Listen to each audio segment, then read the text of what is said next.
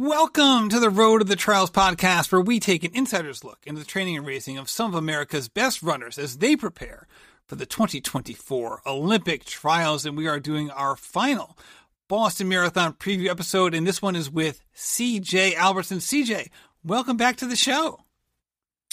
Yeah, hi. Thanks for having me. Hasn't been too long since I was on. It hasn't, but I'm excited to chat. That's sure. That's the beauty of this. You know, we're catching up with people every four to six weeks or so to really get a sense of how things are going for them. We're going to talk plenty about your training, week of logistics, how you like to prepare for race day, and Boston's not a new race for you. So also learning because what you've learned from you know previous races and, and you know your your your past experiences. But I will say before we get into all of that. Last time we talked, I think the interesting part was like it was. It seemed like you were struggling a little bit with motivation because just like oh, you know, like getting out there it can be tough sometimes. And I know a lot of amateur runners listen to that and they really related to what you were talking about. As I said in the middle of the podcast, like this is how I feel oftentimes. Since that, you have put in a ton of miles. You've gone over 150 miles in a week, a couple times in a row. What's it been like for you in terms of mentally preparing for Boston and getting yourself ready to run your best on that day? Yeah, I mean, I, I don't think there was like a point where the motivation necessarily came. It was just you kind of get to a point somewhere between six to eight weeks to go uh, where you're just like, you, you, know, you just you just kind of have to do it. Um, and there's not really any any more time to think or find motivation. You just have to kind of just get it done and go. So um, I think for me, it's it's easiest to do that when I just kind of hop hop fully in. So um, yeah, I think I, I had like 120 uh, no yeah like 120 mile week then 130. Actually, there was one week where I was behind on mileage. Um, I think I ran like 30 miles the first three days, which isn't a lot for me. And then I did uh, around 100 the last four days um, to get to 130. But it was really like those four days. I mean, yeah, I ran a lot. And then, and then from there, I was just like, all right, like I just got to train. And uh, so I did, yeah, a couple 160 mile weeks. And then these last couple have been kind of in the mid 120s. Um, but yeah, I mean, it was just, you just kind of, dive in and go and just do it. And um, so yeah, I mean, I wasn't in great. Well, I wasn't in good shape at all, and then um, you know, six weeks of pretty high mileage and you know, doing some decent workouts and some good long runs. Uh, been able to get in um, at least decent fitness. So as that deadline approaches, um, so you're you're speaking to my heart right now. As a procrastinator myself, I love this idea of like the deadline's here. I got to get moving. Like that is that is like I think like the, the subtitle. If I ever write uh, a, a, autobiography, that would be the subtitle. Like the deadline's here, I got to get going. Um, so when you have that situation where it's like, all right, I really got to get going. The the time is now. Is it more of do you think from a motivation perspective, not even motivation, but just like how you frame it, is it more like maximizing your own fitness to get the most out of yourself?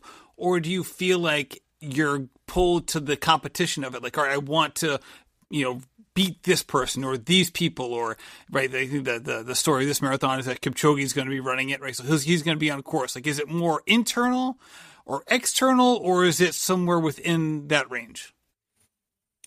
I think it's different every time. I mean, a lot, a lot of times it is competition, and uh, in the when it comes down to it, ultimately it is competition because I know when I get on the line, like once I finally get to Boston or whatever race I'm training for, I know in that moment I want to be fit because I want to be able to compete and I want to be able to to have the fitness to truly race people and, and try to beat really good guys.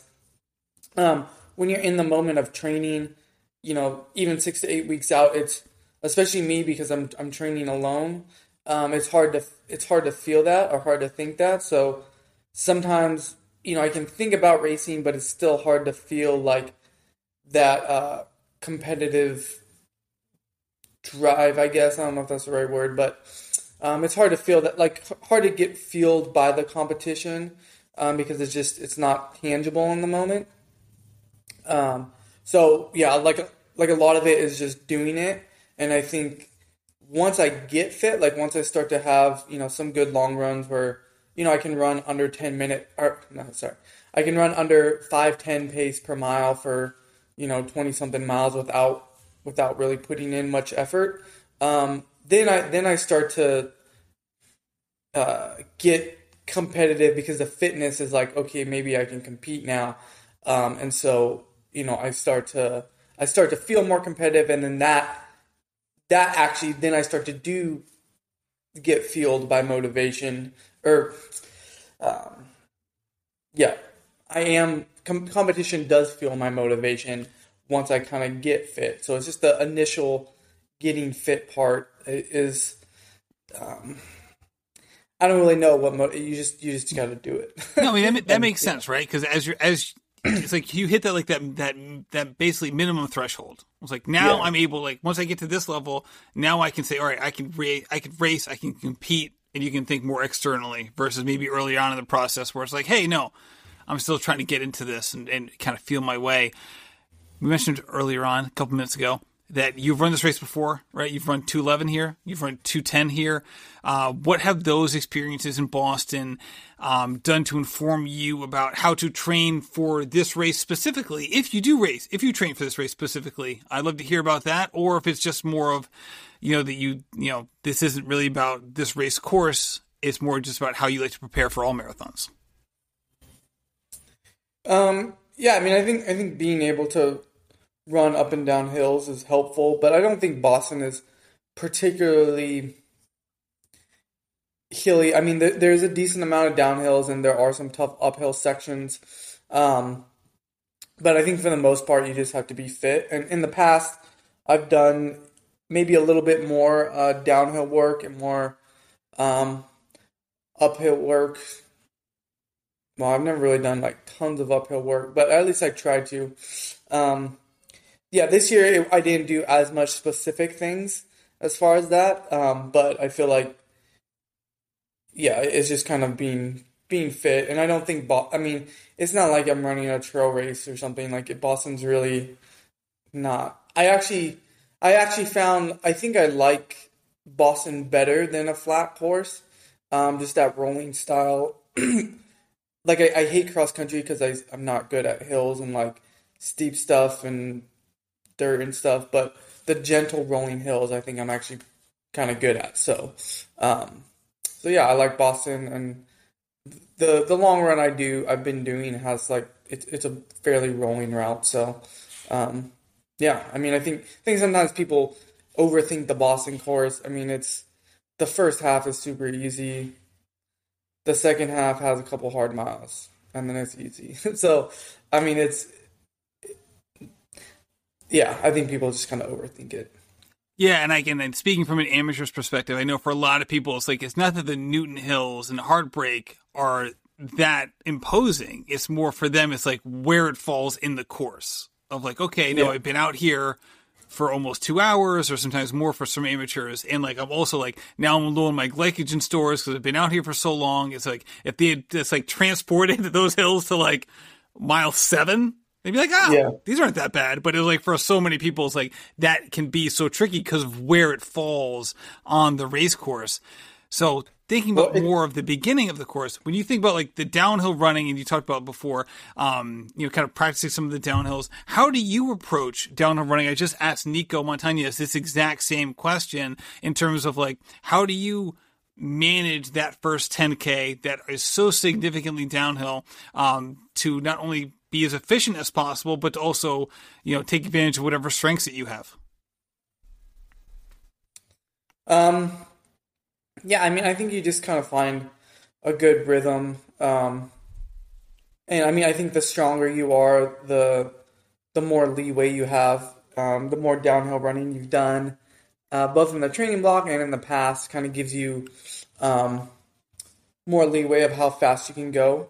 Um, I, I, think just people's natural running stride either kind of lends itself to to downhill um, or uphill, um, and then people's natural strength. Like some people just you know have real good strengths in the quads, and so like it, the, the downhills that eccentric motion doesn't really affect them that much. Some people like that's that's a relatively weaker spot for them. So, um, yeah, it really just kind of depends on the type of runner that you are. Like what if you can go faster in those spots or if you can't. Um, I think for me for this year, I'm gonna be pretty relaxed on the downhills. Um, I think I think I can run the kind of like the same pace relatively as my group is running downhills, but feel really easy. Um, so I think I'll probably do that. I haven't done as many runs where I've really blasted the downhills. I'll finish some of my long runs on a slightly downhill mile, uh, like around 440, and that feels like really, really comfortable. So if I can, you know, if I can run, I mean, realist, if I run 440 or 445 on the downhill miles, um, it, it can feel just like I'm. Those are just free miles. Then that's going to be good. Um, so that's probably how I'll I'll manage it. Um, and then you know the last the last five the last five miles, it, those are downhill too, and that you just get to you just get to run and see how fast you can go if you have any legs left. Right. Yeah, I saw you did a was it 21 miler two weeks ago where you had you you kind of pushed it at the end on the downhills. You ran a four was it 454 then a 440 at the end. Was that with the idea of trying to mimic the end of Boston there, or was that I guess targeted towards the race course, or was just that like was that just a normal 20 mile loop for you that you just decided to you know put the hammer down a little bit near the end? Uh, I just like to finish down there because it's fun to finish a little faster. Um, yeah, I mean, I guess it kind of simulates Boston a little bit, but um, yeah, it's just kind of nice to to finish just not really, you know, being able to run like a 440 last mile, not really having to work hard, You just kind of just let the hill take you. Um, it's not, I mean, I think it's like, it's like 60 feet downhill. It's not like it's that much, but um, it just feels, I mean, it just mainly just feels good. Uh, and then, you know, when I can run that and like my legs feel fine, then um, I guess it's partly a, a confidence booster.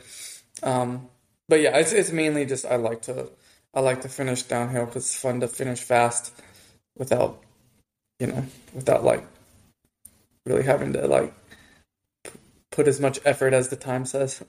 of course, yeah, absolutely. So why not, you know why not? yes. for sure. You just mentioned like, all right, I'll run with my group downhill, and hopefully it won't take me the kind of effort that, um, you know, putting out a huge effort to stay in that group. I guess I have to ask then, like, when you think about that statement, is there a certain group that you have in mind in terms of like certain individuals, or is this just more of like ad hoc in the moment, like the people you just happen to be near?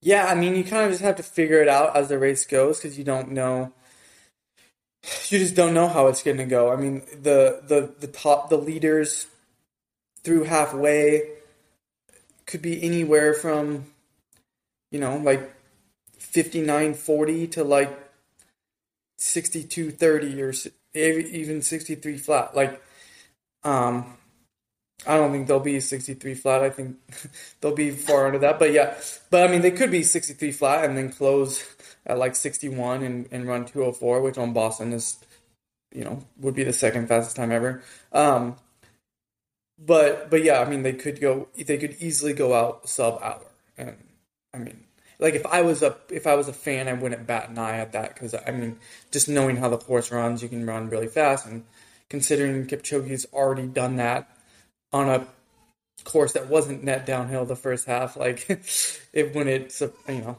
Um, they could do that pretty comfortably. So, yeah, I mean, I so I'm not going to run that fast. I even if I wanted to, um, I I can't run under an hour for a half marathon. It's just not going to happen.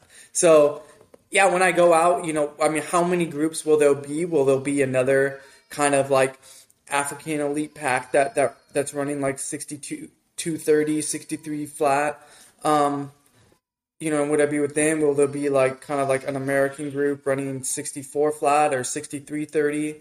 Um, you know, you, you don't really know. You don't really know what people are going to do, how big the groups will be. If it's just kind of just a bunch of like really small groups. I mean, last year there was two, there was the, the whole pack. Um, pretty much all the African guys, and then a couple Americans um, that that I was with, and there was like 20 of us, and then there was a more American pack of maybe 10 guys, and it was pretty much just those two groups. Um, but that's because the race we were out in 63.20, which isn't, you know, it's comfortable for for most elites. Uh, and then the, the American pack, I think, was somewhere around 64 minutes or 64.20, somewhere around there. Um, and so that was a really distinct. Okay, there's two groups. They're both going appropriate paces for for each group. Um, but I think this year, because it could go out in like 60 flat, there's a lot more possible groups, you know. So you you just don't really know. Um, yeah, so you just kind of run and I'll, you know, hopefully try to figure it out and look around and find a group and go with them. So, what's your relationship to your watch in these early stages of the race, and at what point does the watch become superfluous to whatever's going on? Uh, I'll glance at it every now and then, but um, I'm not really watching it too much. Um, one because in a race, I'll, I'll change my settings to have all you know the all systems on or whatever it is, so it's as accurate as possible. But uh, you know, you, in a big marathon, that somehow it, it always gets a little off. Anyways, I mean, I'm looking at the official race clocks, but yeah, I mean, I'm aware of what pace I'm running, but I'm not necessarily making decisions based on that. Um, but for the majority of the time, my my uh, what I'm feeling and like what my subjective pace is is pretty close to what the actual pace is. So sometimes I'm feeling good, but I still and like I'm like, oh, like 445 pace is feeling way easier today. But I still internally know it's 445 pace. Like even if I don't look at my watch, like I know what I'm running. So um it's more just about effort and how I'm feeling and and and where the groups are, especially for for this going into Monday is going to be where the groups are. So you know what my watch says is um, it plays a small role. You know, if I'm running like a bunch of 430s early on in the race, I'm, I'm maybe going to make a conscious effort to to back off. Um, well, I say that, but who knows? well, let me ask you that. Like, you're obviously a competitive guy. Anyone who's seen you race knows this, and and you have hinted at this, uh, not just in this conversation, but our previous one as well. So when it comes to competition versus you know being conscious of what your pace and your fitness are and trying to be as efficient as possible when does it go from i guess is can you talk about like your mental mindset if like efficiency and being as you know, dialed in as efficient as possible from a pacing perspective is on one end of the spectrum. And the other one is purely competition and racing. I don't care what my time is. I'm here to win. I'm here to beat people. I guess where do you fall during this race and at what point does it start to shift? Does it from one end of the spectrum to the other? Um I think I yeah, I mean for the marathon I think it always has to be like kind of both at the same time. Um, so obviously you have to pace appropriately, um, but also be engaged in the competition at the same you know at the same time. And I think especially for me, that's how I run best is when I'm really engaged with the competition and I feel like I'm I'm competing the whole time. Um, yeah, so that that's just kind of like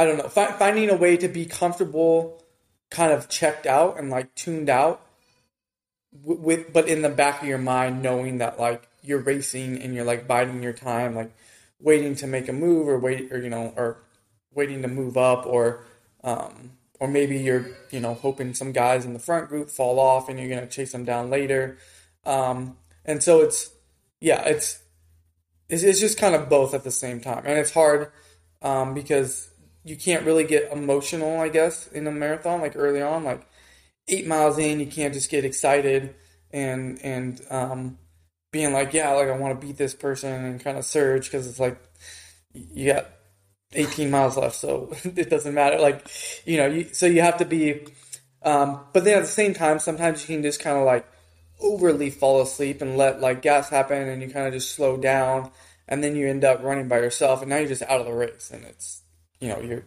there's nothing. I mean, you're pretty much you can maybe come back and run decent, but you're kind of done. So um, yeah, it's just both at the same time, and I think it's it's hard to do.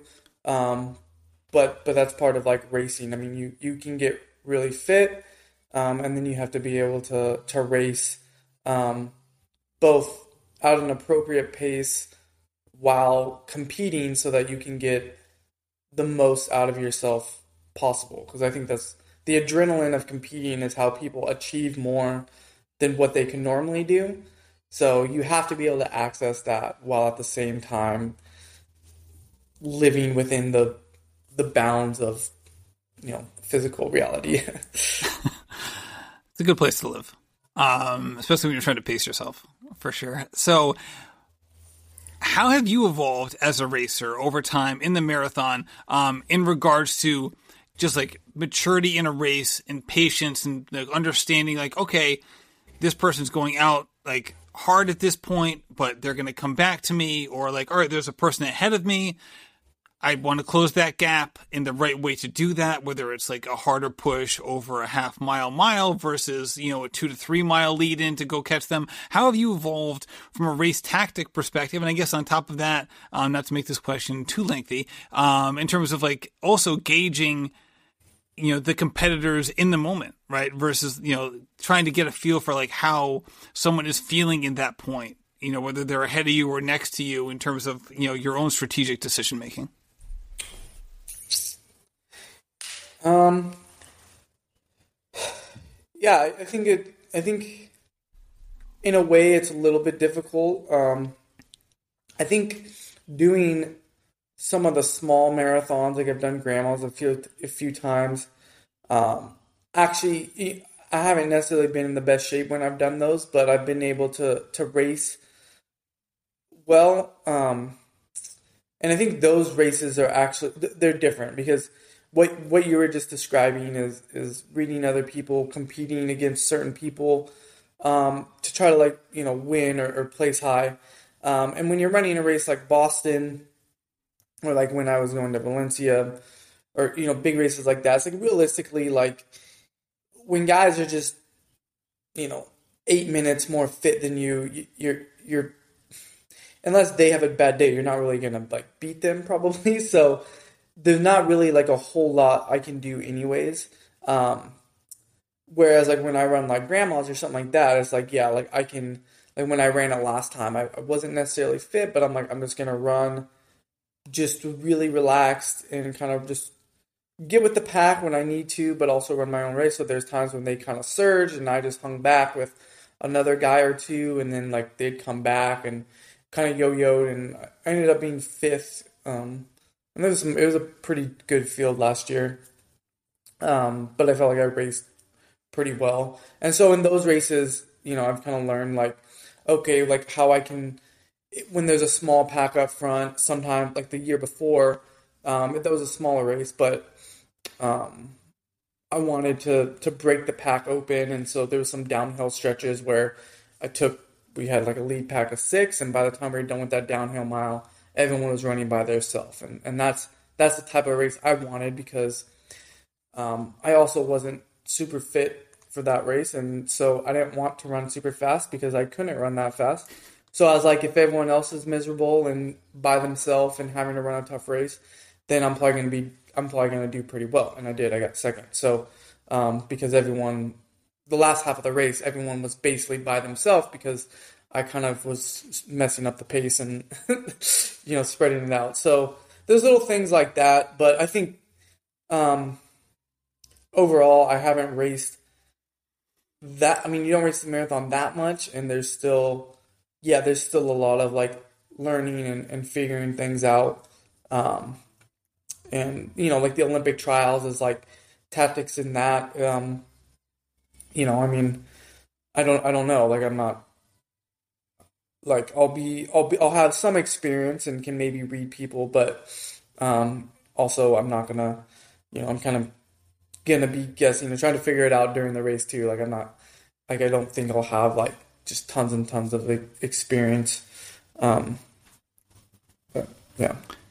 So, is there a certain way that you determine what your marathon pace is or your marathon fitness level? Do you have key workouts that dictate this? Is this more like heart rate based? You just go by feel? You've done a lot of races in the past. Like, how do you determine what your fitness level is?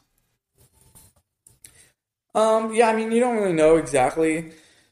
And I think like every course is a little bit different, so the marathon pace for that course is going to be different. Like Boston's really hard to tell because you can't really go off pace. Um, you know, if you have like, it depends how big the headwind is, depends how many people are in the pack. Because, I mean, just just if you have like a twenty, if you have like a 15, 20 person pack and you're um, just sitting in the middle of a drafting, that can be that could be five six seconds a mile um, in addition to the to the downhill stretches of it.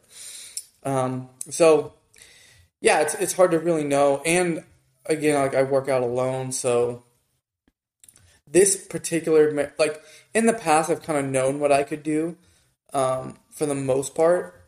This block i'm not exactly sure because it feels like in a sense i haven't really pushed anything um, everything's been just uh, I'm just kind of running. like I'm not like my workouts, even my long runs. Like my 24 mile run, I averaged 504 pace, which looks like oh I just ran really hard, but I mean it, I I didn't. I just kind of ran and um, I mean I was running hard. Like it's hard to know how close I was to running, you know, hard because uh, I think I'm I'm getting you know the older you get, the more you train, you just you just learn how to be really relaxed very very close to like your peak performance anyways.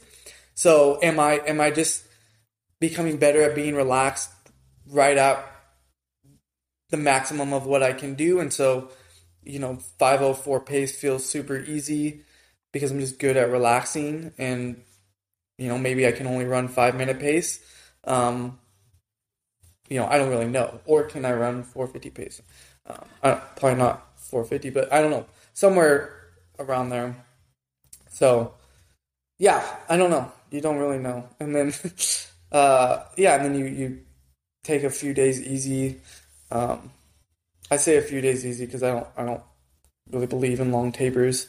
Yeah, let's um, talk about that. I want to dive into that. That was gonna be my next question. I know you ran uh, 21 miler on Easter, so that was two days ago and um, it was around 513 pace, I think was the average. I don't have it in front of me, but I remember that from earlier today. 509. 509, okay, great. Um, again, so that's exactly one week out from the race. I know you did a workout today. What does a taper week, I guess, you just mentioned you're not a big fan of, of, longer tapers. How do you approach taper week, and how does this week play into your thoughts on that? Um, yeah, I mean, I think I've traditionally done like a, a, a, taper week, how most people do it. Maybe I run slightly more. Um, just because, you know, that's what they say you're supposed to do. But, um, especially because I had such a short buildup, like that was actually, you know, good training. Again, I've only had like six, I'd say six real weeks of training maybe eight that were at least had good mileage. Um, I feel like I, I don't really have time. To, I didn't have time to taper anyways. It's like I kind of got to get all my training and all my sharpening in right away, and then you know have a few days to rest. But also, I think I think the when I look at the research on tapering and the uh, reasoning, I I just don't think it applies to I don't think it really applies to any elite marathoner, to be honest. But I don't. But I don't. Who cares about other ones? Um, you know, I'm I'm me, so I don't think it applies to me as much because it, like, they talk about like glycogen storage, and that's just I don't. If you're an elite run, if you're an elite marathoner and you've been running for 20 years or however, you know, whatever, hundred and whatever miles a week most people run in the morning fasted, you should be pretty good at burning mostly fat on an easier run. I mean, most of marathon training is you're just jogging around. So most of that's burning fat. especially the last week, you're you're doing a little bit of intensity, but your workouts are fairly shorter. You're doing maybe one somewhat moderately hard session. You're not really burning a whole lot of carbs, just jogging around. So like, what what is?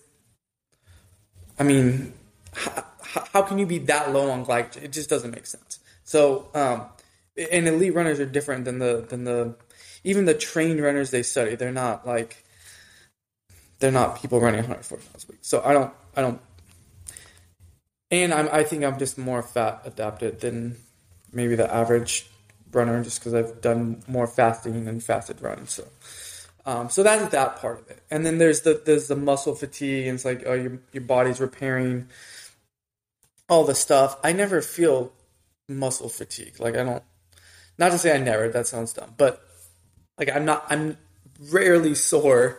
Uh, like I don't feel beat up, especially like after like one or two days of easy running. Like even after I run a marathon, you know, two days later, you know, I'm fine. And and I think mentally, I think people are tired, but I'd say the vast majority of elite marathoners, especially now with shoe, the shoes, two days later they're fine.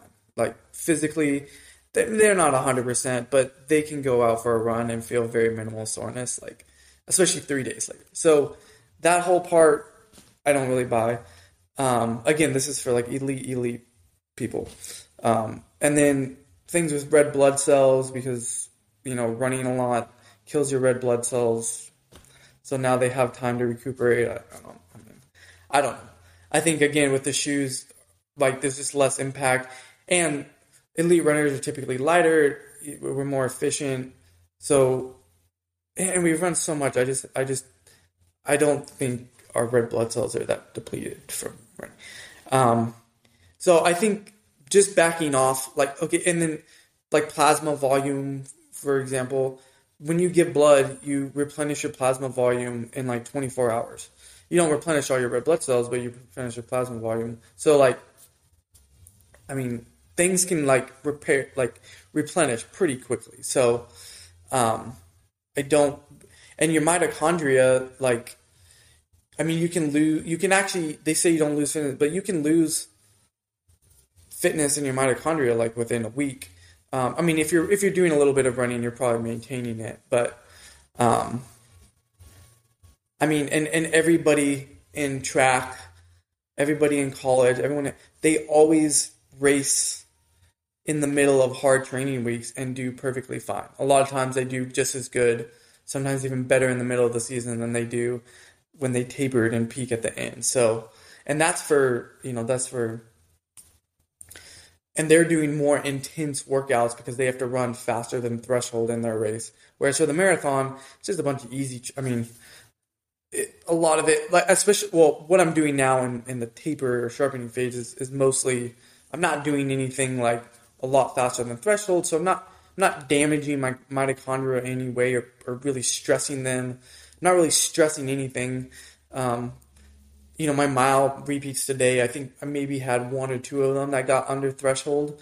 And so I'm running like a four and a half minute rep, just faster than threshold. I mean, I'm, I'm barely stressing the body. So, um, and mileage for me does like, it, I feel good when I'm running more mileage. So, and I think, I think, like, I don't think Kipchoge actually like tapers much. I remember reading a thing. I, they, he, he doesn't, you know, share all of his training, but I think I read something like the week before. I mean, his he was like 120 or something before breaking two, or I don't remember what it is, but I bet he actually doesn't really taper much. But then when I travel, like from Thursday to to Monday, that will be you know pretty light.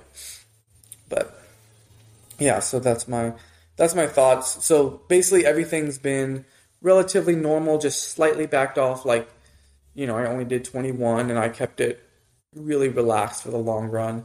And then this workout, I made sure not to push anything. And then I'll just do some light turnover stuff on Friday. Um, you know, some strides on Sunday, and then hopefully, hopefully my, hopefully I'm good. Um, and then also, they say you can't gain fitness in the last week, which I don't think you can gain fitness probably, but you can increase your running economy because your your your neuromuscular system makes changes super fast. Like I mean, if you've ever weightlifted, I mean, I've put on, I've been able to increase my bench press by like 20, 30 pounds in, in a matter of like five to seven days, just because the neuromuscular system is like, oh, this is how you lift. So Right, you weren't building I muscle mean- in those days. It was all neuromuscular. Yeah. yeah, exactly. I, yeah, you didn't build any muscle. Um, but so, you know, with with the same train of thought, an elite runner should be like pretty well with their neuromuscular system. So, I mean, yeah, you're probably not going to gain much. But again, since I had a shorter build, um, and and those 440 paces, I haven't done like maybe a, as much work as maybe I'd want to. I can, you know, now um, I can get just like just a little bit, you know, more smooth at that pace and and dial in that system. So you know, so theoretically, th- there is still things to be gained in the last in the last week. Um, so I. We'll see. I really appreciate that scientific deep dive into the taper. That was fantastic. Thank you for sharing Well, that. It was a. it- I don't know if I would call it scientific. It was more just. well, it's obvious that you've done a lot of research on the topic. I guess let me put it that way. yeah, it was. It was. It was. Um. Me taking science and then just kind of making stuff up uh, based on what I what I want to do. We'll do we'll do two truths and a lie on CJ's on CJ's taper thoughts. Yeah. Well, that was good. It, it was really good nonetheless. So I really appreciate you sharing your thoughts on the subject, whether they were science or pseudoscience or somewhere in between. Um, let's talk about the logistics, right? So tell tell me about your travel schedule, um, any sponsors, any sponsor obligations you have over the weekend, and how you like to approach the weekend of a big race like this. Yeah, I'm flying out uh, six in the morning um, Thursday, and then I'll arrive at five p.m. Boston time. Um, and then yeah, hopefully just get to the hotel. Maybe, hopefully, if things go smoothly, I can like shake out and do a little run before dinner. Um, yeah, and then kind of relax. Friday, I think I'm doing like a beat the T event with Brooks. Uh, I want to say at two thirty, and then Saturday, uh, we have I think Boston. We have like a little press conference thing. Maybe- That might be Friday. I don't know. We have some, something with Boston, and then Saturday, Brooks and Citius Mag's doing like a little interview uh, pre-race thing with me and a few other runners. Um, I don't remember Is that the time- I Bro- think at the it's- Brooks Hyperion House on Newbury Street? yeah, the Street? Hyperion House. Yeah, um, I think it's on Newbury Street. I think it's Uh, 235 Newbury Street. People are listening to this now. Okay, that sounds right. Yeah, and then that's around three o'clock. There's a, there's a Hyperion House website, um, and then yeah, and then Sunday just um, we're doing a shakeout run with Brooks at eight from the Hyperion House, um, and then we have like our technical meeting at uh, 12, 1, I think one, um, and we get our bibs and turn in all of our elite bottles and stuff either before or after that, depending on where your last name falls. I'll be before. Um, but yeah, that's pretty much it. But most of the weekend is just kind of relaxing, trying to sleep a lot, um, get on the Boston time zone. Um, it usually that's not too hard adjusting, especially since I have to wake up really early for a flight. I'm just kind of naturally fall right into the to the East Coast time. Um, but yeah, I think I think I'm pretty relaxed going into it this year, um, and it's going to be really exciting with, I mean, with Kipchoge there and just the whole field that's there, uh, and the the weather is supposed to be like a very nice weekend. So, um, you know, I mean, there's really no pressure on me either because, you know, it's uh, obviously I want to run good, but like it's um, with the field. I mean, there's just yeah, so I think I think it's just going to be a really fun weekend, um, and I think it'll be set up for me to, to run pretty well too. All right, night before, is there a certain meal you like to have, or you're planning on having? And um, I guess from a lounging around perspective, you're going to be off your feet. I'm, I'm assuming. So, is there certain like movies you like to watch, or certain certain you like to do the night before a race to kind of put yourself at ease to get ready for a race day? Uh, night night before, I'll probably just have a little bit of rice and bread, maybe a little bit of meat, whatever they have, because the, all the elite athletes they, they have like di- like meals for us in the hotel, and I typically just stick with those. Um, and yeah, so basically just rice and bread and maybe a little bit of meat. Um, just very very simple, low fiber, mostly just a little bit of carbs. Uh, not a very exciting meal. Maybe I'll put a little bit of salt on the rice. but yeah, it's very simple. Um, yeah, and then mo- shows the movies. I don't. There's nothing really new right now that I'm watching. Yeah, I don't know. Maybe I'll try to find something and start something when I'm in uh, in Boston. I'll bring my Fire Stick, but yeah, I don't have anything. It, two years ago, I was watching um, the Squid Games. That was that I think that was 2021. That's interesting. and uh, that came out. And but last, I don't know what I did last year. Yeah, so this year I don't know. There's yeah, there's nothing. If anyone has any recommendations, I guess, but there's I feel like nothing's come out recently. All right, almost went three for three. So we had I talked to Danny and Nico today, and actually, unbeknownst to each other, they both said the movie Miracle before mm. uh, that they like to watch the night before. So I was wondering if we are going to go three for three on that one. Yeah. No, I haven't but seen that. That, that, one's been out. Sounds like you're trying to be more like I want to watch something new. I'm always like I like to go with the hits. Oh, yeah. No, I normally watch. Well, or a lot of times I'll just put on Parks and Rec until I fall asleep because I don't yes. have to actually watch. That's I what just, I'm talking about, CJ. Yes. Yeah. I know every episode. I know all the work.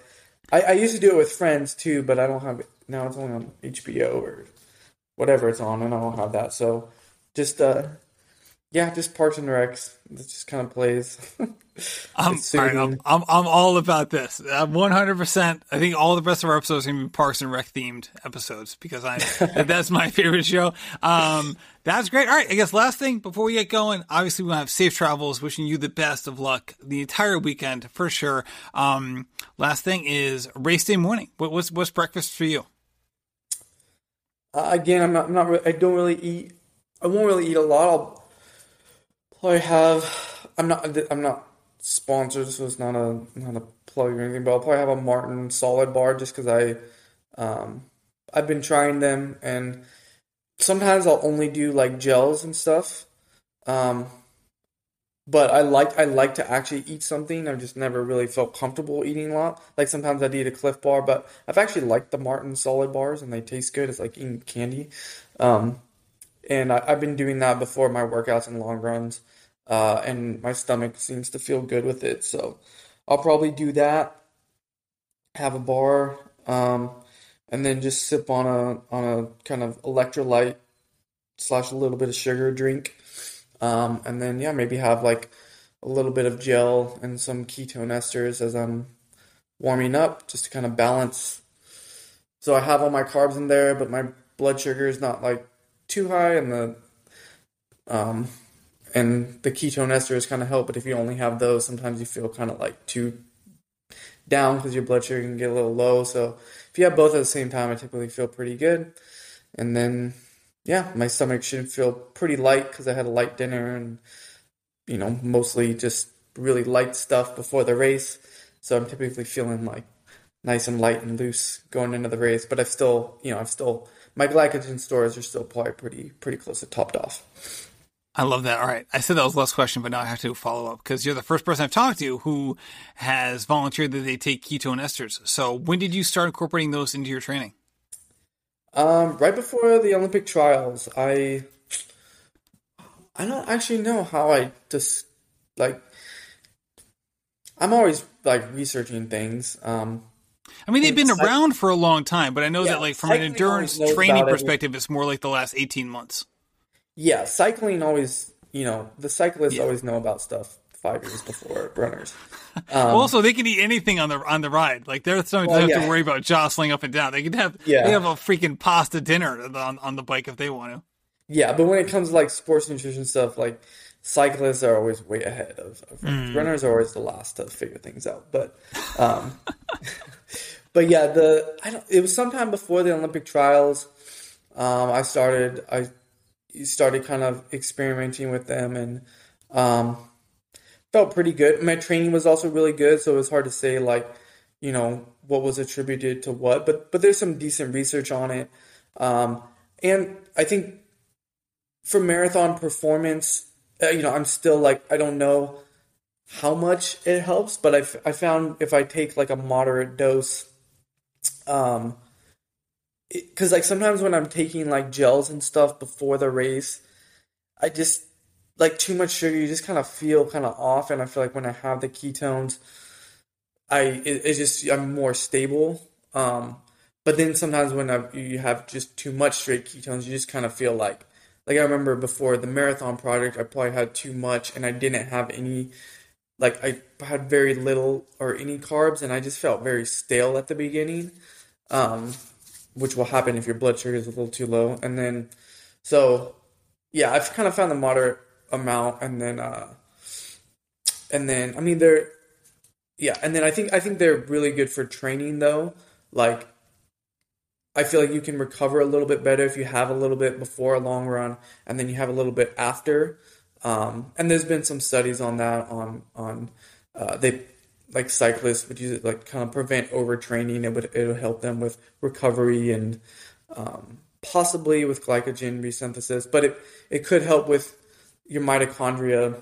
Um, they say I don't know. They say ketones kind of help mitochondrial health. I don't fully know, but um, there's at least some research. So you know, I'll try it. Well, I mean, and the then, thing uh, is, like you said, like if cyclists are doing it and they're and those teams are just loaded. There's like the teams are big, like the the support staff. There's more support staff than riders on these teams, yeah. and like they're so dedicated. So if they're doing it and they're doing it en masse, usually that's a pretty good sign that it makes a difference. So again, that, that every, every obviously every individual is different, and maybe it works different for every individual. But if you found a good methodology that works for you that makes all the sense in the world. I have heard that they taste like hot garbage. I don't know what your what your experience is with that, but I've never tried one. But I've heard, it, yeah, I mean, I've heard some, some not some great things on the on the taste perspective. Yeah, it doesn't taste great, but I mean, you're having like you know thirty to sixty milliliters. I, I've I've kind of which is like one swig. Like for me, like thirty milliliters is just like one swig, and so yeah. it's like who cares what it tastes like? It's like two seconds, and then you like just have a little bit of water after, and you know you're done. There yeah. you go. All right, I got to give this a try for sure. I know my, my friend Finn Melanson, who does the Singletrack podcast, actually has the ads for uh for, for the ketone ester, so I got to give it a try. Yeah, of course, I think I, I think my training has a lot more needs than just what the, whether I'm taking those or not.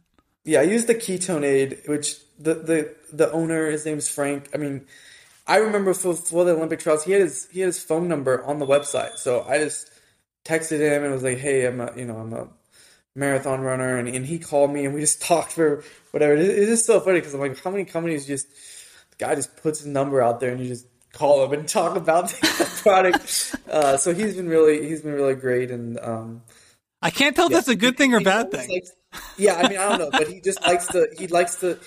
I feel like he genuinely likes to hear like he's not just trying to sell the product. Like he's he's loves right. He's committed tones and, and, the applications for it. So he's like, all right, you know, have you tried this? Have you tried like what works for you? Like he he doesn't he doesn't tell you how the product's supposed to work. He's just like, yeah, like use it, maybe try this, figure out like what works, like, and he's interested in in people experimenting with it um, to see you know what it does and how it works for them, how they've got the best results, um, which is like what I like to do, like I don't like to say anything like definitively works or doesn't work. It's like you just kind of try it and um, you know you, you, you take things that have some research behind it and then fiddle with it and, and see if it works or see if it doesn't.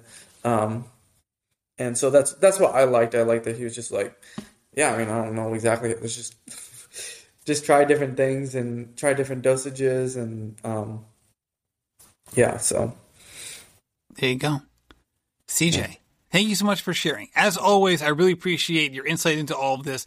Best of luck, you know, in terms of the race. Safe travels to the New England area, and uh, we wish you all the best. All right. Yeah, sounds good. Thank you.